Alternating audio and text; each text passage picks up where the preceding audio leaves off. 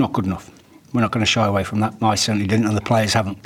We've addressed it. Um, we had a, a, long journey home.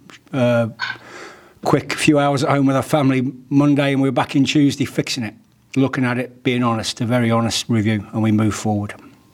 I have absolute belief in the body of work we've done through the summer. We've worked exceptionally hard, trained well. I've been around a bit, Tom, and I've seen a lot of pre-season, a lot of training environments, and I've absolute belief in what we've done, but it's got to come out in the game. Um, and as I keep saying, it's stuff that we can control and we have to be better. So we've addressed that this week. They're coming over full of confidence. Crikey, they're playing quick. Um, we certainly can't play too loosely against them, um, but it's another chance for us to right our wrongs, isn't it? We've had disappointing start to the season. I'm not going to shy away from that.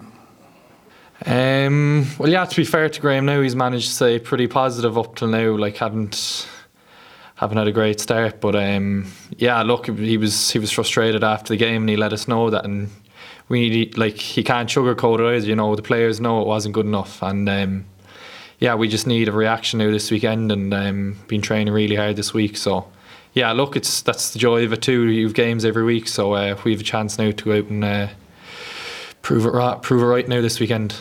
Yeah, I think the players have to take all the onus. To be honest, like the game plan was good, training was good, felt fresh going into the game, and yeah, again, as Graham discussed, it was just individual errors, like trying to force things, throw that extra long pass when short passes will do, and um, yeah, like the players again, we know it wasn't good enough, and um, we we need a reaction now this weekend.